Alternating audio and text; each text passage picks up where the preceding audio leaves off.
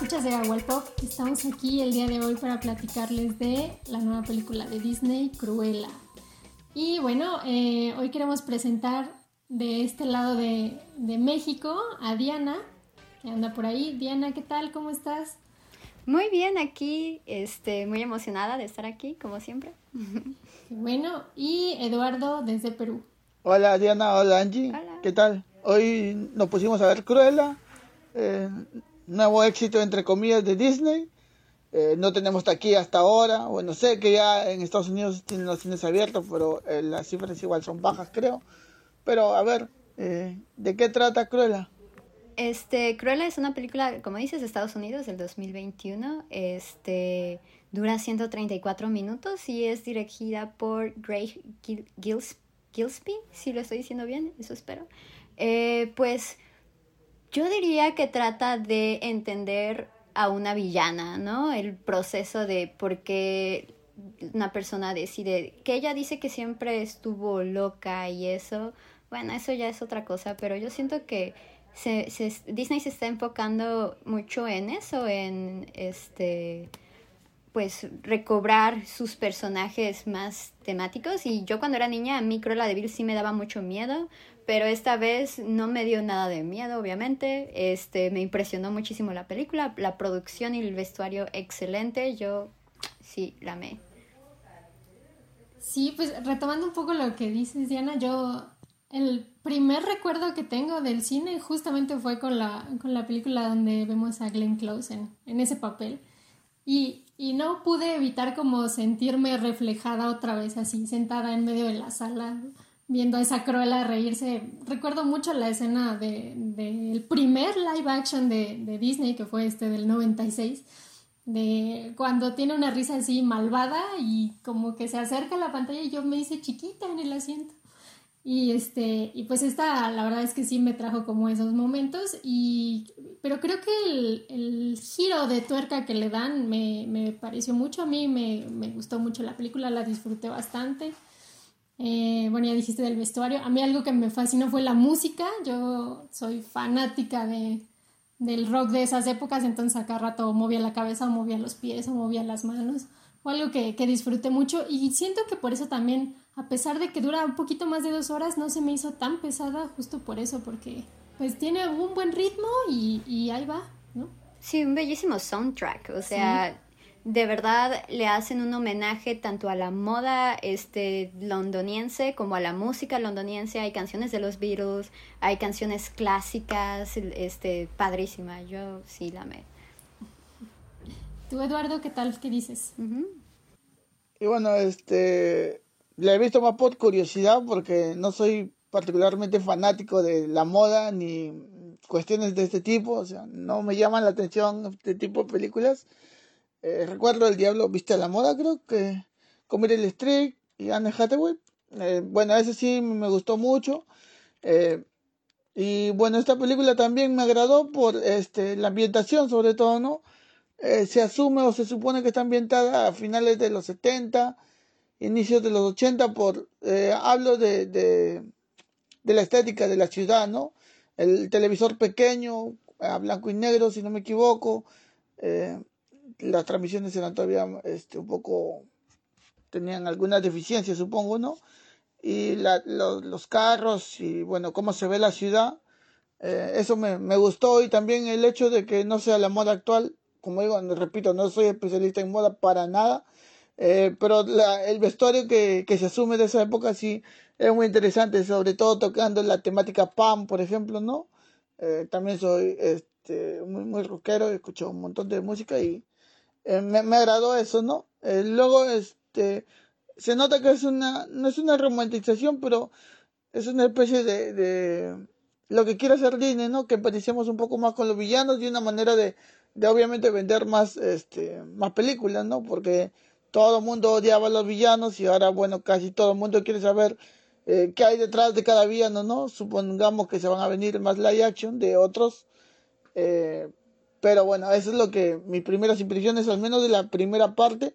Siento que la película igual, este, como que sobra, le cortaría por lo menos unos 20 minutos menos. Eh, muy, se, fue un poco pretencioso en, el tiempo, porque es una película igual no, eh, no asumo que es una película de culto, pero tampoco es una película, o oh, qué película que va a ganar el Oscar, ¿no? Supongo que ganará Oscar, tal vez el mejor vestuario, pero eh, del resto de todo el cine que estoy viendo en, este tiempo, de, de este año, todavía no, no, no cuaja para ir para premio. Ay, ¿a poco ni en el vestuario lo ves para premio? Yo creo que vestuario. No, por eso, por eso digo, en el, por eso, en el vestuario sí, pero, o sea, por guion y, actuación, este, eh, Emma Stone es, Emma Stone es una super actriz, este, hace bien ese cambio que hace de Estela Cruella, es, genial, ¿no? El cambio que hace es perfecto. Sí, sí se la creo, o sea, se la creo que es buena, se la creo que es mala, y su voz me encanta cuando empieza con la narración. Ay, yo dije, qué hermosa narración, su voz es hermosa, porque no, no escuchas normal, así normal a Emma Stone, se nota que es el personaje hablando y eso es padrísimo. Este, la verdad es que es una super actriz y también me gustó mucho este Emma Thompson, que viene siendo la baronesa. Eh, yo puedo sentir que sí se inspiró un poquito en Meryl Streep y Meryl Streep se inspiró en esta directora de Vogue, no me acuerdo bien de su nombre, pero las dos estoy segura que se inspiraron en esa directora de Vogue para hacer este papel.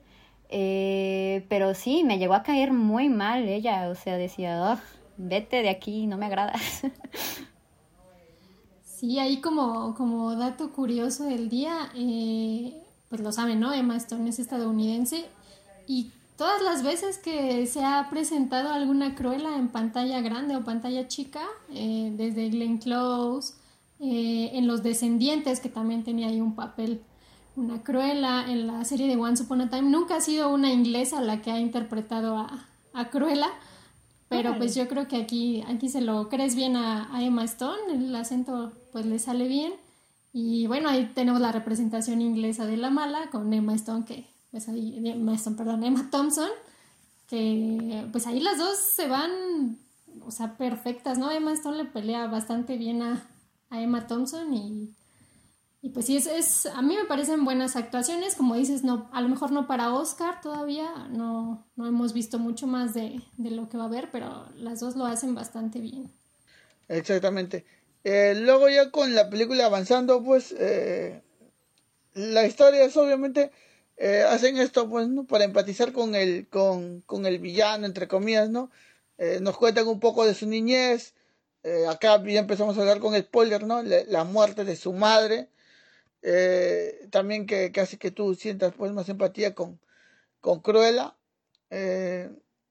la manera en cómo este, consigue estos amiguitos, ¿no? Con lo que al final hace como una familia. todo eso me pareció muy bien, muy bien contado, ¿no? Me agradaba también ver, ver las, las, las, calles de Londres y todo. Estamos muy acostumbrados a ver este, calles este, estadounidenses, ¿no? Ciudades estadounidenses.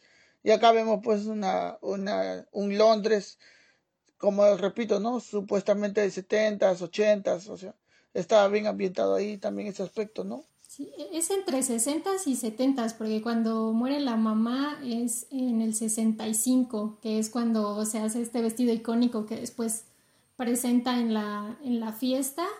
Y, y pues lo, lo, mencionábamos un poco antes de iniciar el video, ¿no? Que, que, nos traen como estos dos mundos de la moda, ¿no? Lo nuevo y, y lo antiguo, eh, inspirado principalmente en, en, toda esta ola punk que hubo en, en estos años, en los locos setentas.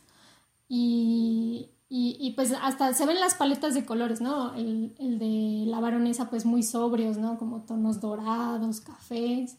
Y ya lo que nos presenta Cruella pues son estos rojos vibrantes, blanco y negro, siempre con el cabello jugando. Y este...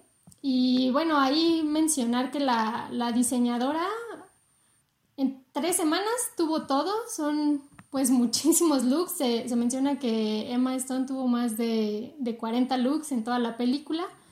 Y esta, esta diseñadora, que ya, ya tiene una larga carrera, ya tiene 70 años, ya ganó un Oscar alguna vez. Y ha participado en todo, o sea, tiene desde películas de época hasta El discurso del rey, Sherlock Holmes, La Dalia Negra y hasta Mad Max, o sea, de hecho, ahorita eh, pues está trabajando en, los vestuarios de la nueva película que también va a ser una precuela de Mad Max, la de Furiosa.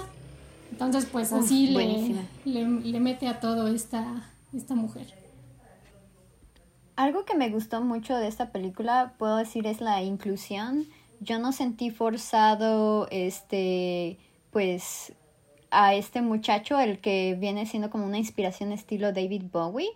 Eh, ese personaje me gustó mucho. Este, yo quisiera tener un amigo así que me dijera, ay, sí, ponte esto, ponte el otro, y con su, con su maquillaje todo fabuloso.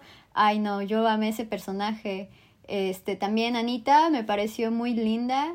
Este, a pesar de haber sido un personaje muy secundario y casi no sale mucho, ella, ella me pareció muy tierna este, los secuaces de, de, este, de Cruella de. Yo me acuerdo que cuando era niña yo siempre me preguntaba, pero ¿por qué hacen todo lo que ella les dice? Ella los maltrata, ella los trae mal y aún así le hacen caso. Yo siempre decía, pero ¿por qué? ¿Qué? ¿Qué? Y pues ahorita ya lo explican un poco, ¿no? Que pues son amigos desde hace mucho tiempo, entonces este, ella va, ella tiene un proceso eh, de ser buena a, como que pues decir ya, ya, ya me cansé y voy a, voy a ponerme y me voy a empoderar, ¿no? Entonces eso a mí me encantó. Habla mucho del poder femenino esta película. Sí, igual, igualmente creo que el punto flaco en verdad son los villanos. Es que digo los, los, o sea, por más que hay esa empatía, eh, considero que bueno, supongo que era algo necesario, no tener ahí un par de tontos que, que estén ayudando, porque eran muy tontos, eran en verdad. Pero eh, sí, o sea, entiendo que tenían que estar ahí esos personajes para que puedan ser un soporte de, de Cruella, ¿no? Luego ya entrándonos más a la película, ¿no? Y, y viendo cómo se va desarrollando todo, cómo va asumiendo el papel, ¿no? Porque al comienzo era Estela y Cruella en algunos momentos nada más eh, y va conociendo un poco más a la, a la, baronesa y como que también este, se inspira un poco de ella para que, o sea, bebe un poco del personaje de la baronesa para, para el personaje de Cruella, ¿no? Y termina, cuando hace este quiebre, que termina ya maltratando pues a sus, a, sus amigos de, de casi toda la vida. Eh, luego pues, ¿qué otro punto para resaltar eh, consideran ustedes? Mm, a mí me gusta que le hayan dado este protagonismo también al, al otro perrito, al chihuahuita. Ay, yo amé ese perrito. Cada vez que salía yo decía, yo lo quiero. este, y pues, o sea, claro, se trata de los ciento, bueno, no ciento un dálmatas, pero sí los dálmatas están ahí pero no era solo esos dálmatas, o sea, también tenía ella su perro y yo me sentí identificada porque mi perrito tiene 17 años conmigo, igual ella creció con su perro y digo, ay, ella y yo somos iguales en ese aspecto, o sea, como que te, te relacionas, e, esta película tiene mucho de eso, como que te familiarizas en muchas cosas, todo mundo ha tenido un jefe malvado que te trata mal, todo el mundo ha tenido un jefe que te está ahí apurando, todo el mundo ha tenido amigos inseparables que a pesar de que te peleas con ellos, ahí siguen y te, y te quieren como familia. Este, yo siento que es una película con muchos valores, a pesar de que se trata de una villana. Eh, creo que sí, o sea, habla de eso, habla de esforzarse, habla de que no se rindió, porque pues cuando ella estaba limpiando la, este, la tienda en la que entró primero, eh, yo decía, ala, yo ya hubiera, yo ya hubiera renunciado así, ya váyanse con, lo mal que la trataban y luego ella se reveló e hizo la vitrina y eso también es una cosa cultural que pasó en Londres, de que empezaron con las vitrinas y de ahí salió el famoso este window shopping, de ir a ver a las vitrinas, entonces este toma, toma muchas cosas históricas esta película que, que me encantó, yo amé esta película, todo, todo, no hay nada que no me haya gustado. Sí, también eh, ahorita mencionando lo de los perros, y bueno, ya, ya comentaste la parte de la inclusión, ¿no? Tanto eh, pues de preferencia sexual como racial. Y también, bueno, no, no, no falta mencionar eh, este, pues la, el bienestar animal, ¿no? No, no se maltrató ningún animal. Y hasta, no, o sea, nos dan a entender, bueno, para empezar le dan como una razón de por qué odia a los dálmatas, ¿no? Una. Y, la segunda, pues es esto, ¿no? Que ella misma lo menciona en algún momento, como de, no, no le hice nada a los perros, es nada más para que me crean que soy mala, ¿no? Pero, Este, y pues sí, no, em, Disney pues muchas veces ha sido criticado, sobre todo en, en sus primeros filmes, pues de ser eh, discriminatorio, de ser malvado, de ser cruel, ¿no? Todas las brujas y los malos siempre mueren de formas horribles que nos traumaron de, de niños y pues ya... los papás. Ahorita, siempre mueren los papás en las películas de Disney. Nunca hay mamás, ¿qué pasa? este, y pues ya, ¿no? Ahorita como que está tratando de redimirse de toda esta esta historia con la que ha cargado y, y quizás hasta se podría hacer como una apología de esto, ¿no? O sea, la película también, como ya lo dice Eduardo, ¿no? Trata de redimir al, al villano o si no de, de, redimirlo, pues al menos de entenderlo, ¿no? Como dice, ser un poco más empáticos con ellos. Y bueno, es, es un recurso que no solo Disney está usando, ¿no? Ya vimos el guasón, ya vimos eh, Thanos y su bondad para este para el mundo, ¿no? todo lo bueno que traía quitar a la mitad del mundo. Entonces, pues ya como que en esta nueva, bueno, pienso yo, ¿no? En esta nueva era, como que nos quieren vender, si no es al antihéroe, es al villano que, que no solamente es malo porque quiere, ¿no? Sino que hay un detrás y, y, y hace que empaticemos con él, justo como lo mencionas, ¿no? Sí, este, otra cosa que puedo decir es que, por ejemplo, ella dice que ella desde chiquita es mala. Yo no la, yo no creo que haya sido mala, porque yo me identifiqué cuando ella era niña. Ay, yo era traviesísima también, o sea, y eso es de niños que quieren hacer cosas y quieren crear y quieren, quieren experimentar. Entonces, este, pues sí, o sea, yo no considero, yo, yo la considero una genio cuando era niña, ¿no? Esa parte está súper tierna, que, que ella se organiza su propio vestuario del uniforme, que diga, este, eh, yo creo que pues sí, todos nacemos neutros y ya la vida es lo que pues nos va como que cambiando, ¿no? O sea, no creo que alguien nazca malo, aunque ha habido este pues estudios de que si las personas tienen golpes en la cabeza y eso eso sí puede causar que te vuelvas malo o algo así.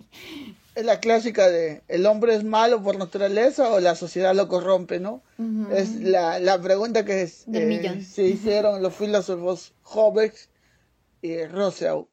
Y bueno, es una pregunta que hasta ahora nadie, no, no hay una concordancia todavía. Y bueno, para ir cerrando puntajes, eh, yo le, pongo un 7. Eh, mantengo que le sobra como media hora, por lo menos o 20 minutos de película. Le voy a cortar un poco. Si bien es cierto, todo el tiempo que, vi eh, me pareció bien, bueno, pero siento ya que, que, sale sobrando. Es como mucha, muy pretencioso. Quisieron ser Snyder para hacer una película. No le aguantamos a otros directores este, más de dos horas, pues. Al menos por una película así tan sencilla. ¿Ustedes? Mm. yo le doy un 8.5. A mí sí me gustó mucho. Yo la disfruté mucho, o sea, de verdad volví a ser niña. Esto que menciona Diana del Girl Power que trae este, estas últimas películas que he visto, pues me trae enrachada. Entonces yo salí feliz, bailé. Bueno, no bailé, pero al menos me estuve moviendo ahí. Me encantaron los perros, amo los animales, entonces estuve feliz.